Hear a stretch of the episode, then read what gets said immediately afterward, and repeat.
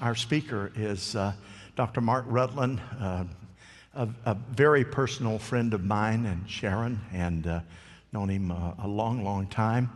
Uh, as you know, he is um, just a super, super guy. He was president of Southeastern University and actually revived the university as his tenure there. Then went from there to Oral Roberts University as president. I remember the day because I was there uh, that Oral Roberts walked out on the stage and Dr. Rutland uh, knelt and Oral Roberts placed his hand, what he believed, the hand of anointing on Mark to lead that university, and he did. Of course, he's always been president of Global Ministries. He's also president of, uh, of the uh, National Institute of Christian Leadership, has been on every uh, um, Just Christian television network, 100 Huntley Street, 700 Club, and I could go on and on and on. Uh, and also today, uh, travels and speaks there at Jentezen Franklin with him and does a wonderful job. But most importantly, he is a friend of Victory Church. I want you to welcome my friend, our friend, Dr. Mark Rutland.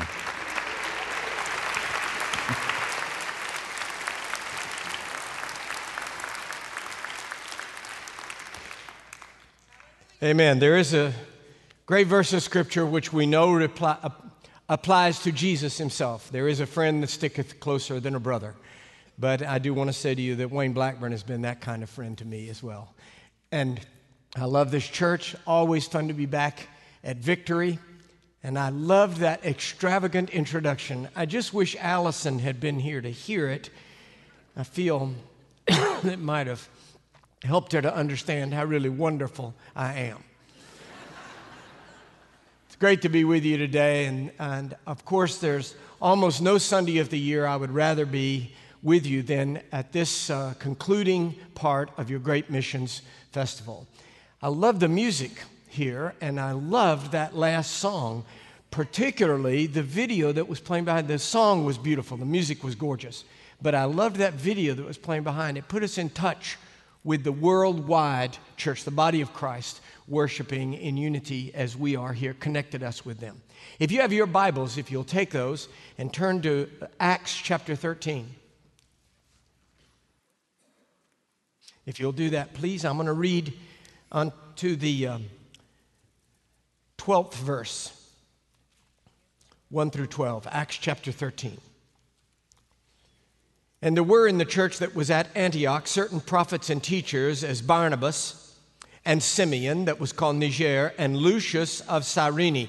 I'm going to say in passing, Lucius of Cyrene, it is said in church um, tradition, excuse me, in church tradition, that uh, he is the son of Simon of Cyrene who carried Jesus' cross. Excuse me.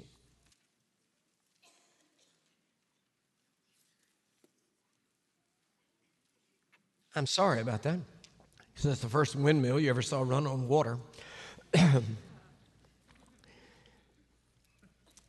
Lucius of Cyrene and Manaen, who was brought up with Herod the Tetrarch and Saul, that is Saul of Tarsus, who was to become Paul the Apostle. And as they ministered to the Lord and fasted, the Holy Ghost said, Separate me, or separate unto me, Barnabas and Saul, for the work whereunto I have called them. And when they had fasted and prayed and laid their hands on them, they sent them away. So they, being sent forth by the Holy Ghost, departed unto Seleucia, and from thence they sailed to Cyprus. And when they were at Salamis, they preached the word of God in the synagogues of the Jews and they had also John, that is John Mark, Simon Peter's nephew, who was to subsequently write the, the Gospel of Mark. And they had John to their minister. And when they had gone through the isle unto Paphos, they found a certain sorcerer, a false prophet, a Jew whose name was Bar Jesus, which was with the deputy of the country, Sergius Paulus, a prudent man who called for Barnabas and Saul and desired to hear the word of God. But Elymas, the sorcerer, for so his name is by interpretation, withstood them, seeking to turn away the deputy from the faith. Then Saul, who is also called Paul, look at verse 9. That's the last time in the New Testament that Paul is called Saul. From that moment on, he is Paul the Apostle. Then Saul, who is also called Paul, filled with the Holy Ghost, set his eyes on him. And he said, Oh, full of subtlety and all mischief thou child of the devil, thou enemy of all righteousness. You know, look at that passage. Paul the Apostle was a tough guy.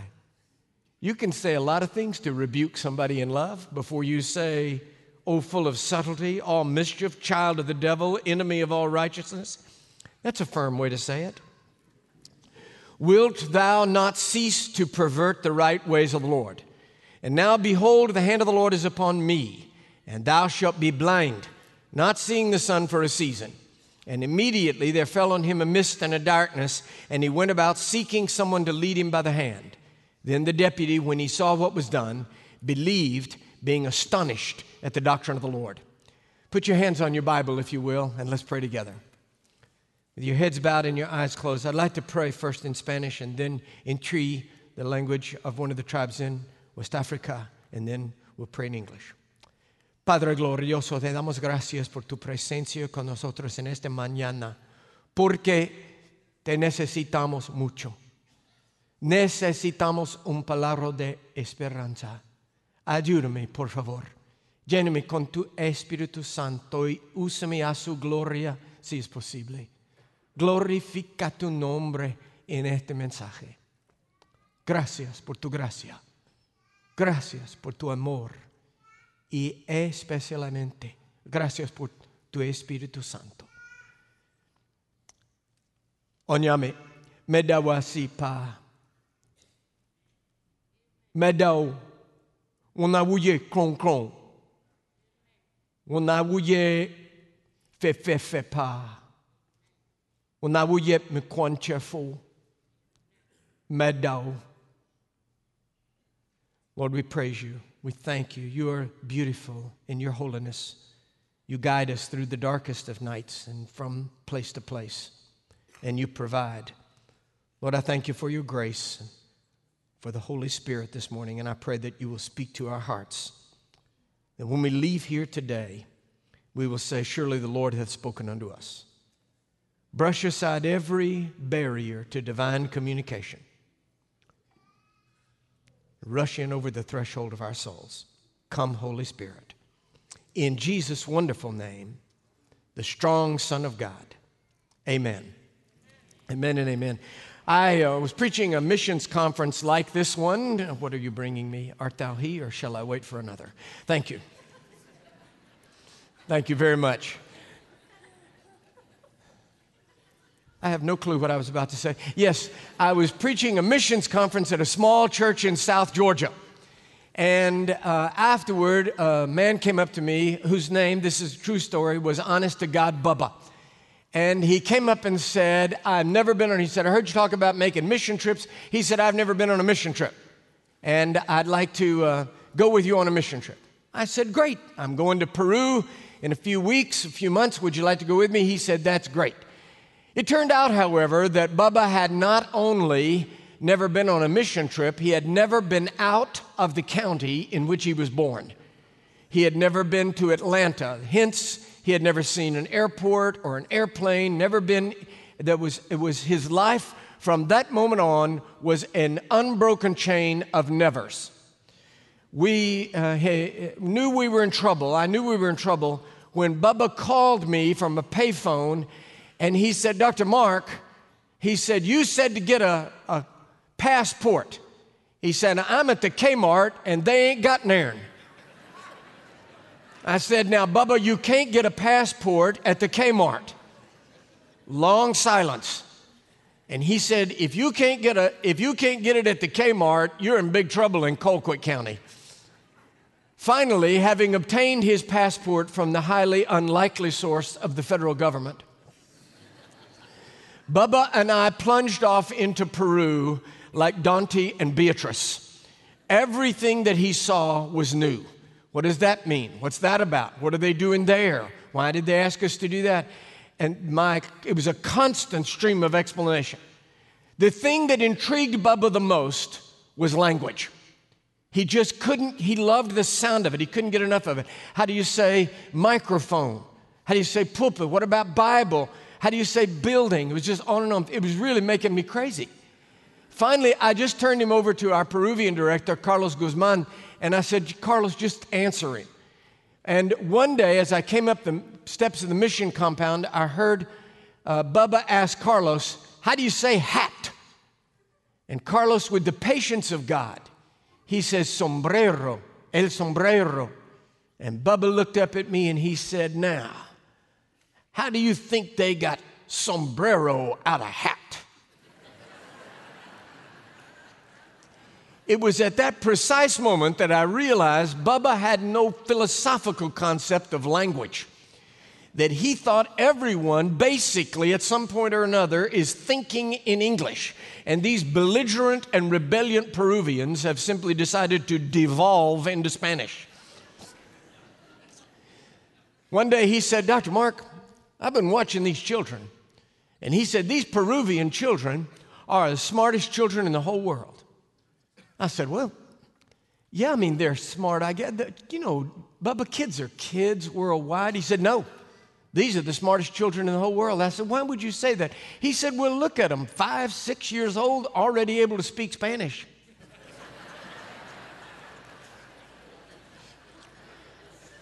We were there about a week or 10 days, and we got back up to Lima.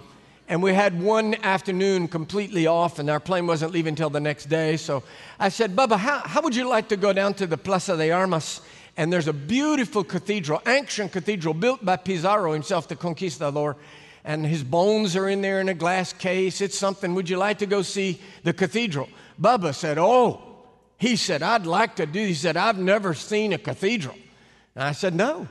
In Colquitt County, they ain't got none. So we went to the cathedral. We hired a guide who could speak English, and he guided us through the great cathedral. I, I think some of the older people here remember some years ago, the Pope at that time had made a tour of South America, and every cathedral was spiffied up. It was just gleaming, it was beautiful. And we went to the little chapels, the little capillas along the side, and then we he showed us the, the line of confessional booths and all of those things like that. Then we went down to the main altar, the narthex, down at the very end, and suspended in midair on guy wires that were virtually invisible was about an eight foot statue of the Virgin Mary in a beautiful wedding gown with beads sewn on the gown and spotlights trained on her, and it was just gleaming in the whole thing. And I said, Well, Bubba, what do you think about the cathedral? He put his hands on his hips and narrowed his eyes suspiciously and looked around. And he said, Looks Catholic to me.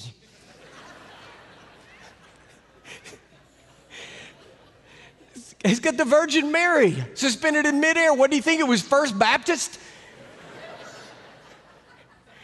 It was in that moment that I realized that God was blowing the walls out of Bubba's life.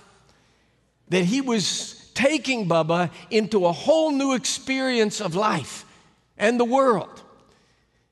And I believe that that is one of the, one of the works and ministries of the Holy Spirit usward. Here is a statement you can write down in your diary. However, it is with you, God would not have it so. God has declared himself in unutterable enmity with the status quo.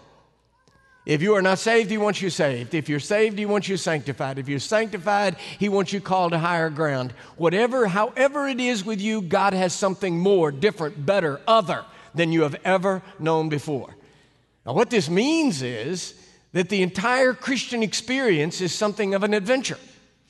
I love to preach on missions, and I have spent my life in missions and evangelism. And and nowadays, so much of what we talk about in contemporary 21st century missions is kind of sometimes an effort to say it's not the old days, it's not David Livingstone, you know, chopping his way through the jungle with a machete and all that, not the old uh, paternalistic missionary with a pith helmet and all that. And I, I understand the motivation of that.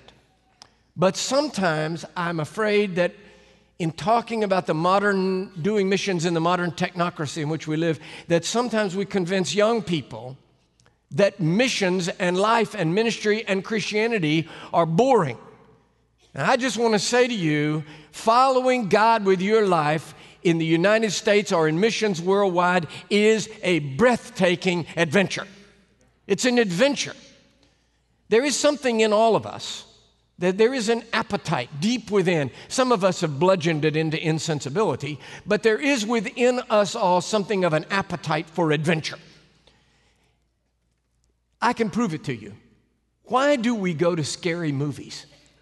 Why would we go sit in a dark theater, take our popcorn, our Coke, and sit there and say, Come on, scare the liver out of me?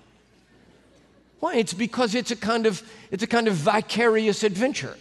Or here's one not how many have seen it on TV, not how many have watched it, how many have actually done bungee jumping?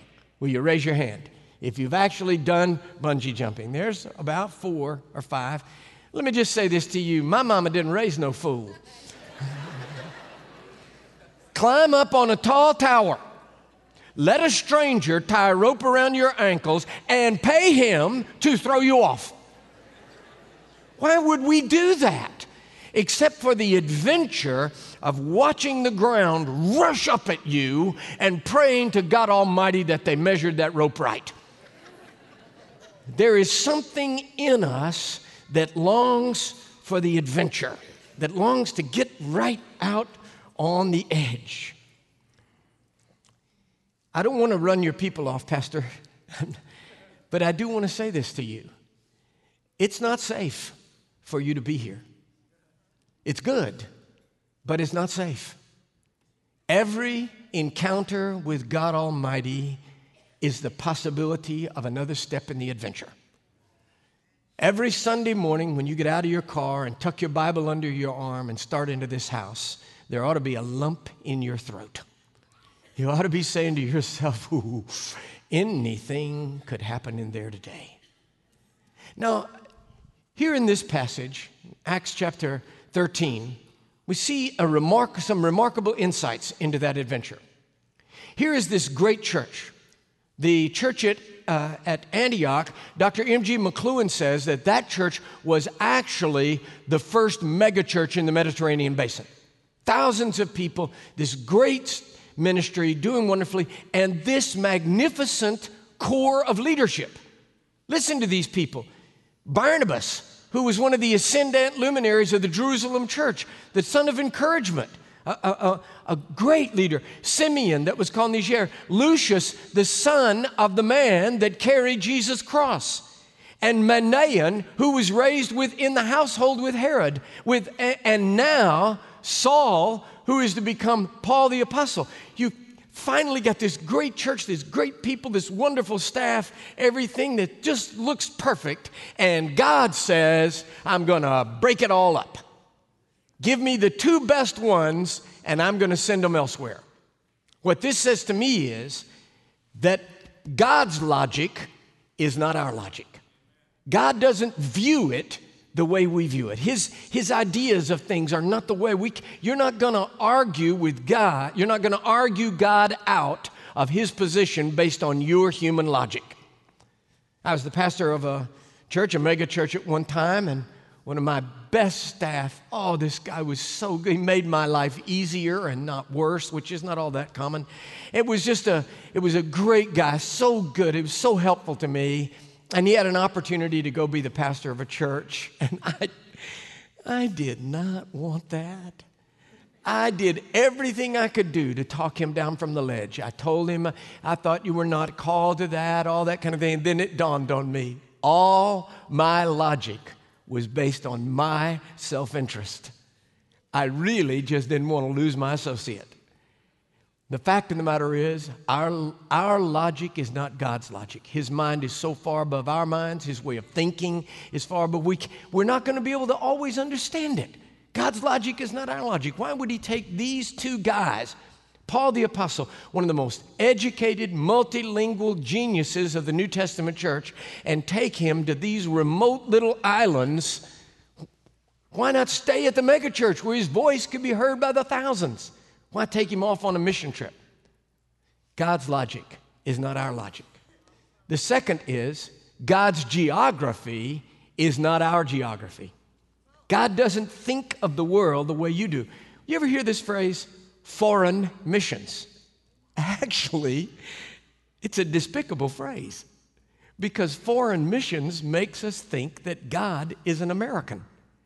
That God is here. It's not foreign to God. We tend to project onto God because we are made in God's image. We tend to think that God is made in our image. So we want to think that God is a white, middle class Protestant Republican that lives in Lakeland. but the problem is, that's not who God is. That God is the God of the world. Any missionary worth her salt knows that she is not taking God to Africa. God is in Africa waiting for her to arrive. And there's no such thing really as foreign missions. Tonight, you do not want to miss tonight. You're going to hear this wonderful young man who's a missionary in Azerbaijan. His story is illogical and it's non geographical. For 10 years, he's a missionary in, uh, in Laos, isn't it? Laos. God says, I'm going to move you elsewhere. Think of the logic. Okay, great. 10 years in Laos. Where would I go? Cambodia, Vietnam, Thailand, Myanmar, somewhere in Southeast Asia. He's invested a decade of his life in Southeast Asia. If God's going to move him, surely he'll move him there. Where do you want me to go, God? Azerbaijan, on the other side of the former Soviet Union. This makes no sense to anybody except God. When I first began in uh, missionary evangelism, right at the end of the Civil War, No, it hurts me when you laugh at me. I would uh, leave my home in Atlanta, where God lives, fly to New York City, where God only occasionally visits, change planes in New York City, fly to Heathrow Airport in London, not only change planes, but change airports, go to Gatwick, fly to Murtala Muhammed Airport in Lagos, fly from Lagos to Kotoka Airport in Accra, get in a truck and go from Accra to Kumasi, spend a couple of days in Kumasi, get in another truck, go to Bolgatanga, spend the night in Bolgatanga, get in another truck and go to a village, a remote village on the southern edge of the Sahara Desert, so hot that you feel your brain melting, 120 degrees in the shade. At night, in the dark, you just lie there on your cot and sweat and we have an open air preaching in a little tiny village. There's no electricity, no running water, no indoor plumbing of any kind. We build a little handmade platform, run a string of naked light bulbs over us, and crank up a kerosene generator that's so loud that the kerosene generator that runs the microphone, you have to shout into the microphone to get over the sound of the generator. And the light bulbs over your head draw every insect in West Africa and will crawl down your neck and say, ooh, all the Pentecostals say, whoa, he's under the anointing. and you're standing there on that rude little platform with a few hundred people in a remote village on the edge of the desert with, with no electricity, and you, you can't help but think to yourself, Lord, there was not one unsaved person in Atlanta. Not a single heathen in New York City. God, I've been to New York City. There's more heathens per capita than any city in the world. I, I know there were people there. What about London? Nobody, nobody in London needed salvation. What about Lagos, the largest black city in the whole world? Not one person that I could minister to in downtown Lagos or in Accra or in Kumasi or in Bolgatanga. And here I am, God, preaching on this little handmade platform in this tiny little village, I flew over billions of people to get to a village of a few hundred. And God said, My geography is not your geography. His logic is not our logic. His geography is not our geography. Now, the next thing is this when we move into His logic, when we accept it, when we move into His geography and accept it. Only now are we at a place where His supernatural power takes place, and His power is not our power. One of the problems, challenges that we face in the Western church is that we really can do it. We can do it. We, we're not without electricity or indoor plumbing. We really can be pretty successful. We know what we're doing. When, when we move into a place where we are out on the cutting edge, where there is no hope for anything except the miracle, that's where God's supernatural power takes place, where we have to have it. I was speaking at the Assembly of God, Kansas District Assembly, District Assembly. And I told about one time in Ghana when I had a miraculous healing of malaria. I had malaria so bad it was shaking all over. If you've ever had malaria, you feel like somebody's putting an axe in your forehead. It's awful. Your eyes feel like they're going to fall out, shaking all over. And I had to preach in a couple of hours. And some of the brothers came and gathered around my bed and laid hands on me, and I was healed. I mean, healed of malaria. And I told that at the Kansas District Assembly. And afterward, there were a couple of old men in the lobby, uh, younger than I am now. And they, you know, Kansas farmers, and the one guy kind of jumped me. You know, you can tell when somebody really doesn't like what you said, and he kind of jumped me. He said, Well, I heard you tell a story about being healed of malaria. He said, That's how come this stuff never happens to me? It never happens to me. And what, what the implication of that statement is, maybe it didn't happen to you either. You know, it kind of feels like an accusation. He said, I never get healed of malaria. Why don't I ever get healed of malaria? The other guy standing there, he says, I don't know how hard it could be because it's real hard to get malaria in Kansas. and that's, that's actually the point, you see. The miracle of striking this sorcerer blind and Sergius Paulus, the Roman governor, being converted to Christ, the miracle of that never would have happened if they'd played it safe and stayed in Antioch. The, when we get out in the edge, when we move past our logic, when we get crucified to that, when we get crucified to our geography, when we get on the trail with Him, when we begin to yield to the adventure, that's where the supernatural power of God can come. We don't, we don't get miracles. God doesn't give us miracles to pile up and hold like poker chips. He gives us miracles when we need miracles, and we need miracles when we get into the place of that adventure, when we get out on the edge. That's what I'm, I'm spending my old age telling young people come on, follow. Follow Jesus. Serving him in life is the greatest adventure. It makes, it makes a hike through the Amazon look like a Boy Scout trip.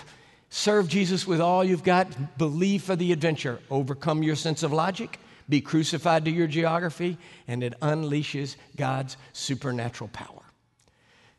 I. Uh, remember preaching at an open air crusade in northern Ghana with several thousand people there. It was not in a small village, it was in a pretty big town.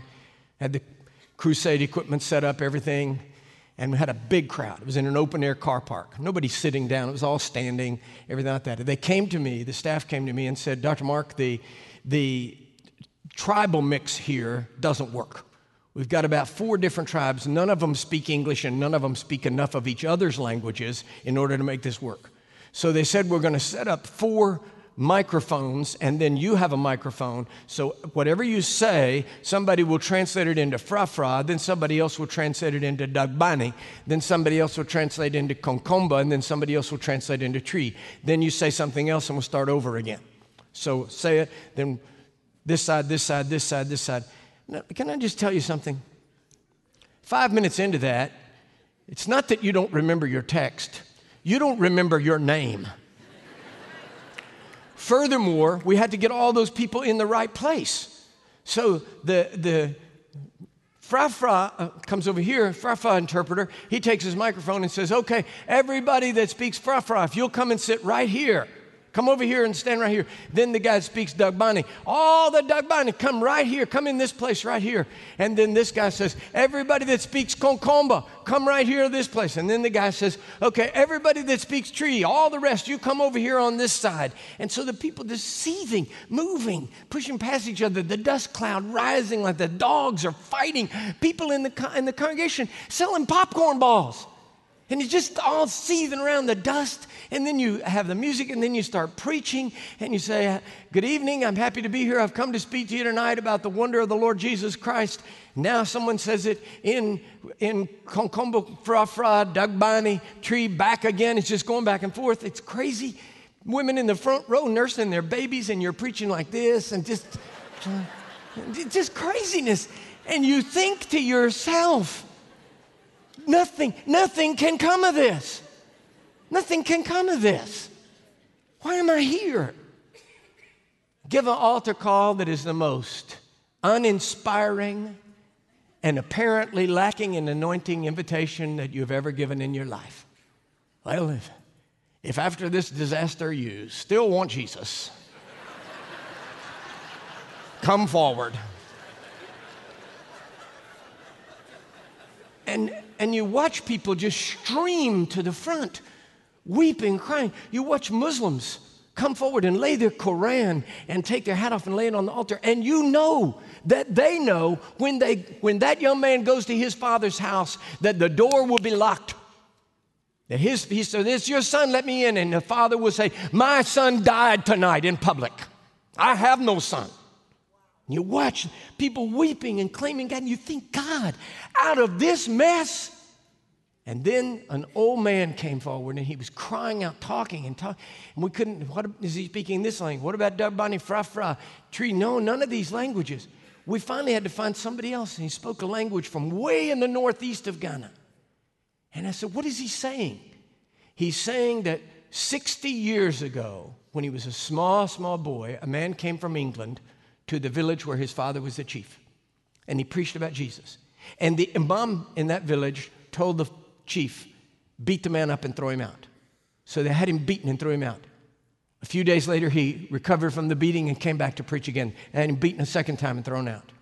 The third time he came back, he said they beat that old man so badly that he finally had to go home to England.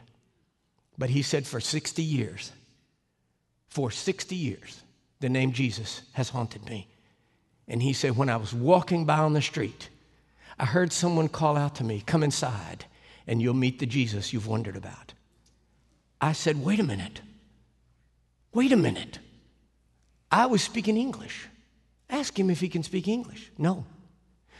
Does he speak Dagbani? No. Does he speak Frafra? No. Does he speak Konkomba? No. Does he speak Twi? No. He said, Someone spoke to me in my language. Turn in here and you will meet Jesus. Out of everything that we do, illogical, non geographical, at the end of the road, there's the miraculous power of God.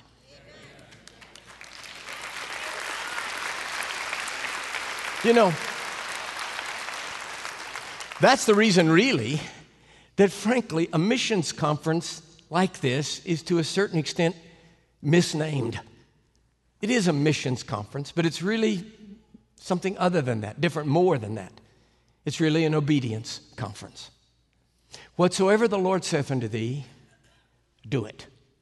That's where the adventure comes. That's why a faith promise card is the key that unlocks some adventure. This is, if you can figure this out, if you know, I can, well, I can spare this, I can spare that. It's like tithing. I heard the pastor teach on tithing. I believe in tithing. My wife and I practice tithing. I believe in it. But I don't know who counts the offerings here, but do you ever get these checks that say $213.17? What's up with that? 17, you know what that is? That's somebody that took their paycheck and a calculator and times 0.10, that's it. God, here's your tithe and not one penny more. Come on, round it up. But then beyond the tithe, beyond the tithe, that's not part of the adventure. The adventure is when you take that risky move to move further out. That's when, when the Lord says, what you had decided to put on the faith promise card, that's not where I want you to go. I want you to step out here. That's where the adventure comes. We were young, just getting started. Our kids were, our, our son now is a pastor, our daughter's a missionary, but our kids were just little. And I was on the road as a missionary evangelist. I remember that year I made the wonderful salary from Global Servants $7,500. And we lived in a house that they provided for us, small house. We attended a Methodist church. Their missions faith promise Sunday I made a faith promise of $1,000. I want you to hear what I'm saying. Over and above our tithe, $7,500, and I made a $1,000 faith promise pledge. We made it, Every time up to the very end, we were two days from paying that faith promise card off $100 short. I had made $900 payments on that faith promise. We were $100 short. Kids and Allison and I were sitting in the McDonald's. It was Friday. I said, Sunday, we're supposed to turn in. I said, Daddy does not have the $100 for the faith promise card. I, I, we got close, kids. We got close. And Travis, who was 12, I don't, I don't know if any of you all raised a smart aleck. Um, but you know, it's, it's a mixed blessing. And Travis says, Dad, did God supply the other $900? I said, Yes, He did, Travis. I'm just saying there's only two days. He said, God is still God, Daddy. God is still God. I said, Well, I'm the minister. Be lectured by a 12 year old. We were sitting there talking about it, and a man I never knew, never saw before, never seen since, he came over. He said, I couldn't help hearing. He peeled off a $100 bill, laid it on the table. He said, There's the last hundred for your missions offering. And he walked out of the McDonald's. And I learned a great lesson. Always talk loud in the McDonald's.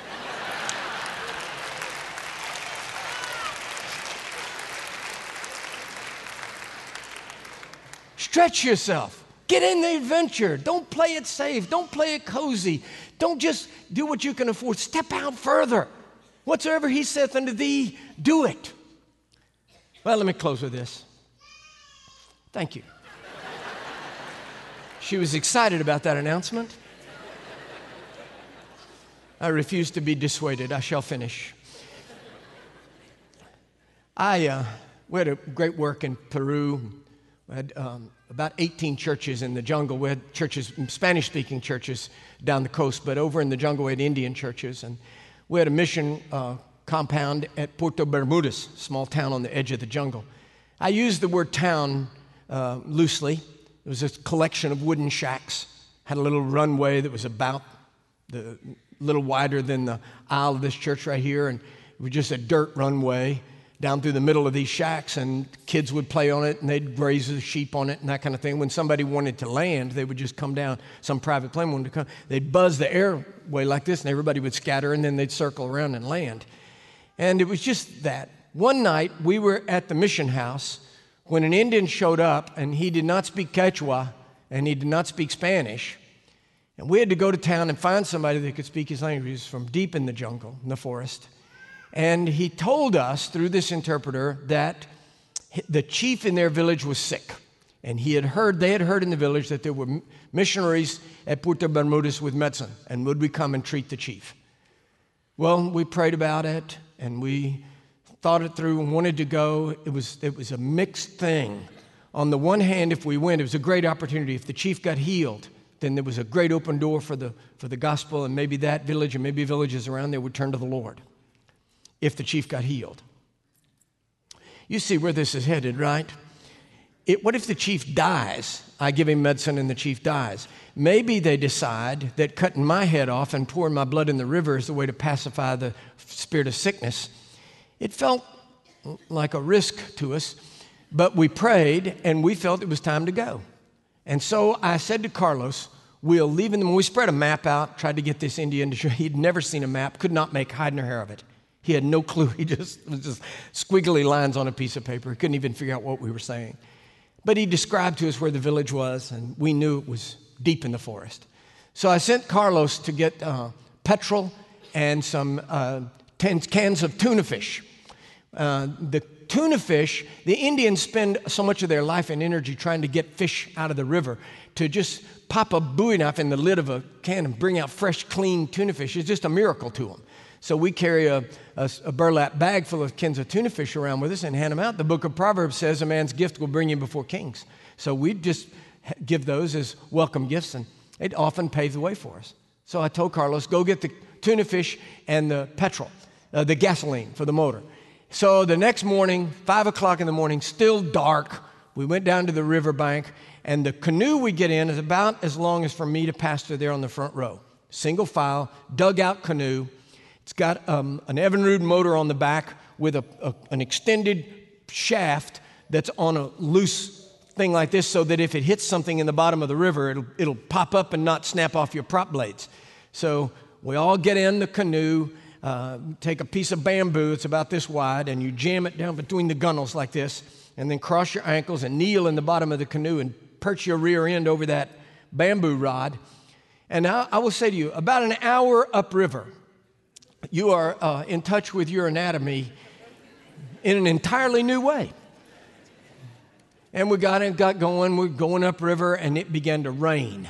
You have not seen rain till you've seen rain in a tropical rainforest. I mean, just sheets raining. We're all, everybody in the canoe, bailing with coffee cans, just trying to get, keep the canoe from sinking. And then the rain stopped and the sun came out. And it came out with a vengeance. It was like the sun was angry over the rain. And just penetrating sun. It's a remarkable experience to watch steam rise off your own body. We went 12 hours upriver. That little Indian perched on the end of our canoe for 12 hours. And he would say, This way, that way. We went up the Rio Pichis and off onto the Ucayali and then onto tributaries and deeper. We went so deep into the forest, we weren't sure anymore what country we were in. And finally, the word came back through the canoe, we're nearly there. And we turned into a little tributary just a little wider than the center aisle. And when we turned in along the bank, we could see Indians with bows and arrows. And they had war paint. And I said, the only two Americans in the boat, everybody else was Peruvian. The other American, Dr. Joel Kaling, he teaches anthropology at Lee University. If you don't believe this story out of my mouth, call Dr. Kaling, Lee University. We're in the canoe. I said to Carlos, Carlos, get that tuna fish ready. The minute the canoe touches the bank, start handing out the tuna fish. And he said, Oh, the tuna fish. I said, What? Oh, the tuna fish. I don't want to hear, Oh, the tuna fish. He said, Dr. Mark, please don't be angry at me. He said, I- am sorry, I'm sorry, but he said it was early. I was sleepy. I got the petrol for the motor. I forgot the tuna fish.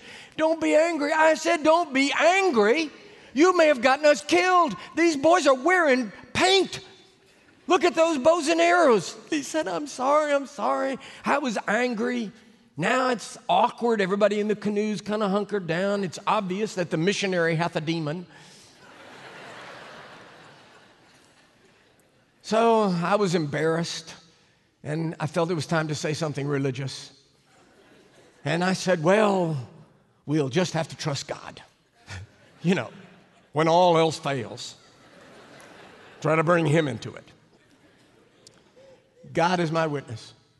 We did not go up that little creek as far as from here to that door right there when a huge river cat, a huge fish, jumped out of the river and landed in the bottom of the canoe right in front of Dr. Kaling.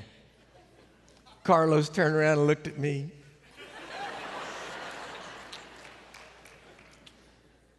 And God, God spoke to me. God spoke to me in that boat. And He said, What's the matter with you? What's the matter with you? I made this jungle. I made these Indians. I made this river. And the fish leap at my command. I'm not asking you to do miracles. I do the miracles. He said, All I'm asking you to do is keep the boat upriver. I do all the rest. When we get into the stream of God's adventure, we step into the possibility of God's miraculous providence.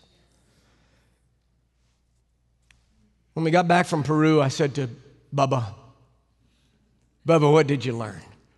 I thought he'd have some, you know, great educational benefit. He said, I've been thinking about that, Brother Mark. He said, and this is what I've decided. Not everybody in the world speaks English.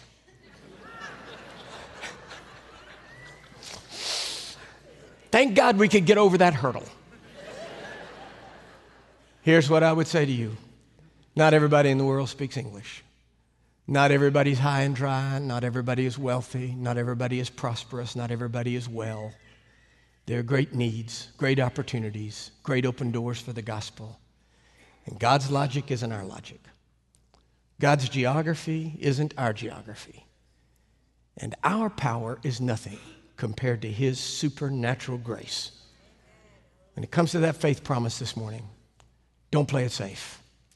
Launch out into the deep and believe God for a miracle. God bless you and God bless Victory Church.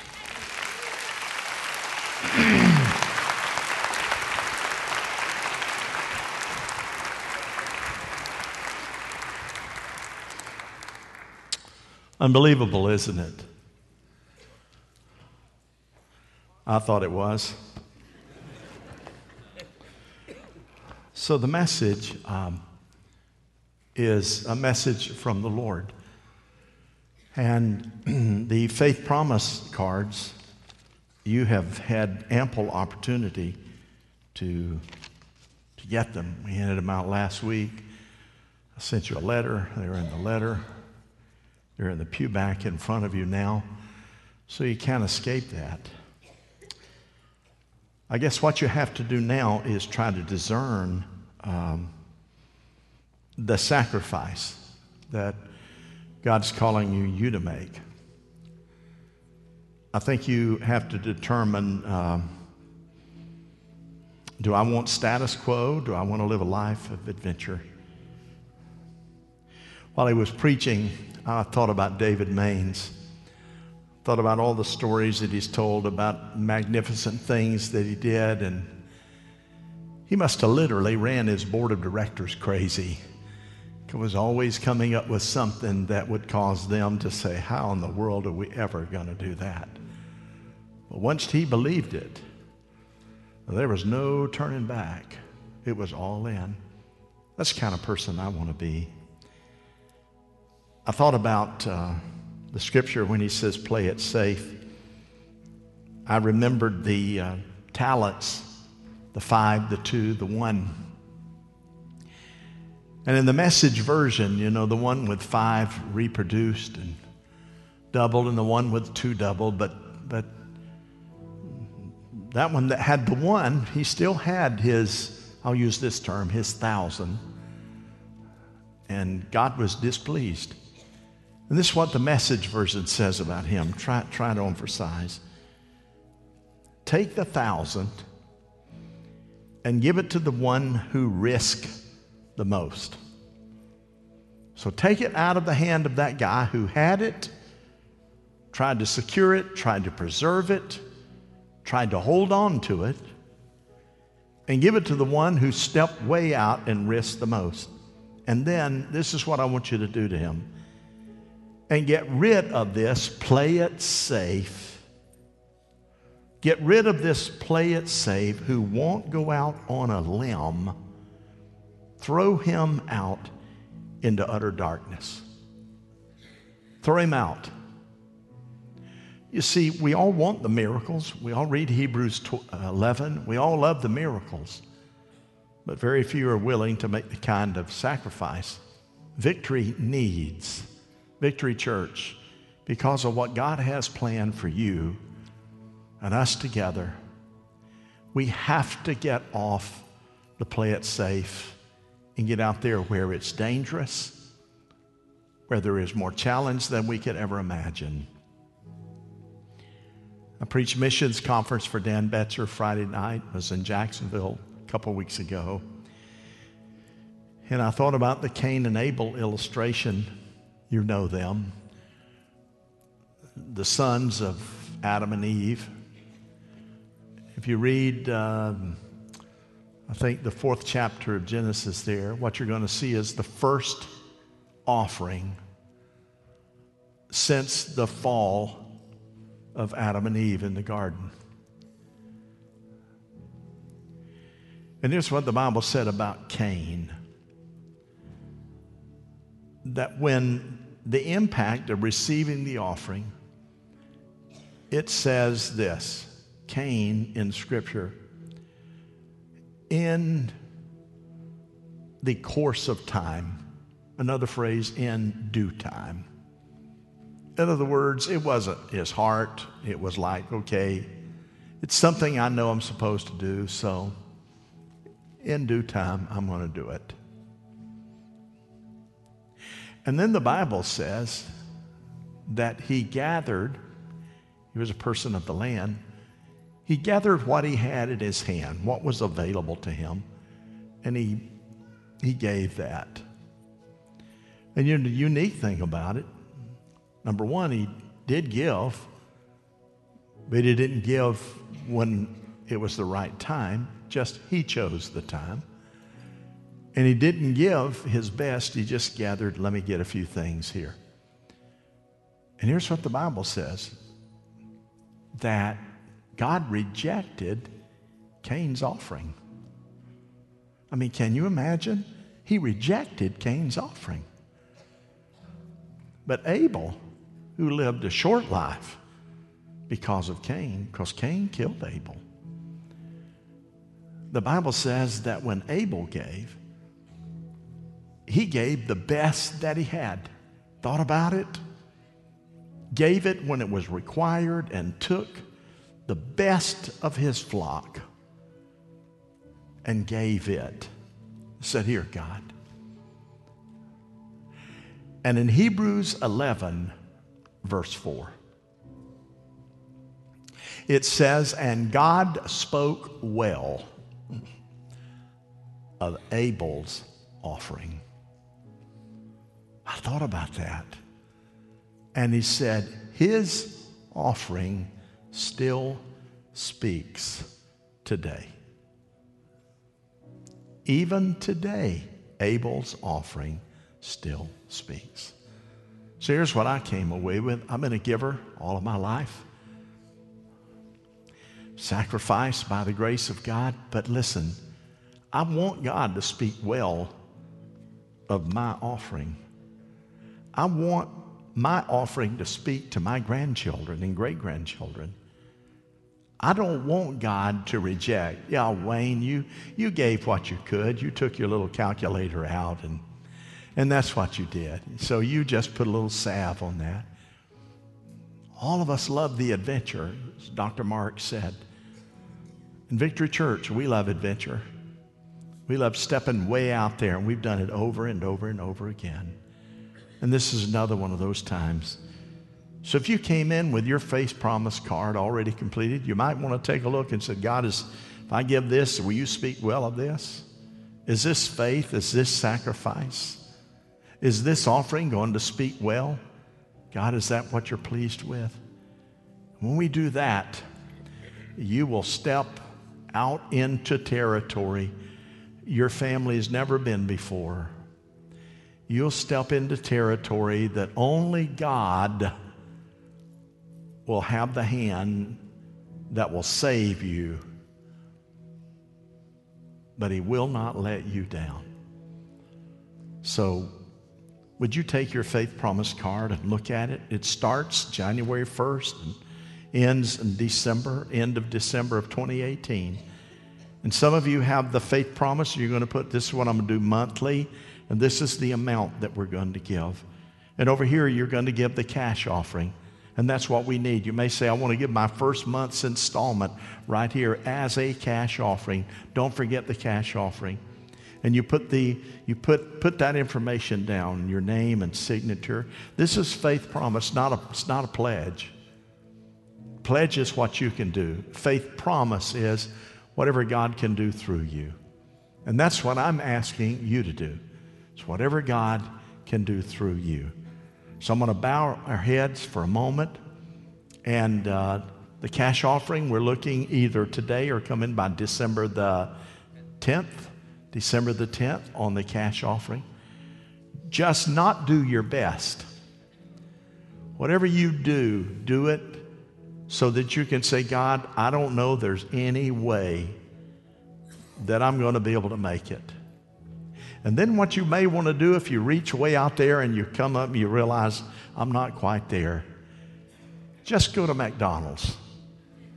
Okay? Sit there and talk loudly. See what God will do. Let me pray. Father, we cannot get enough of you.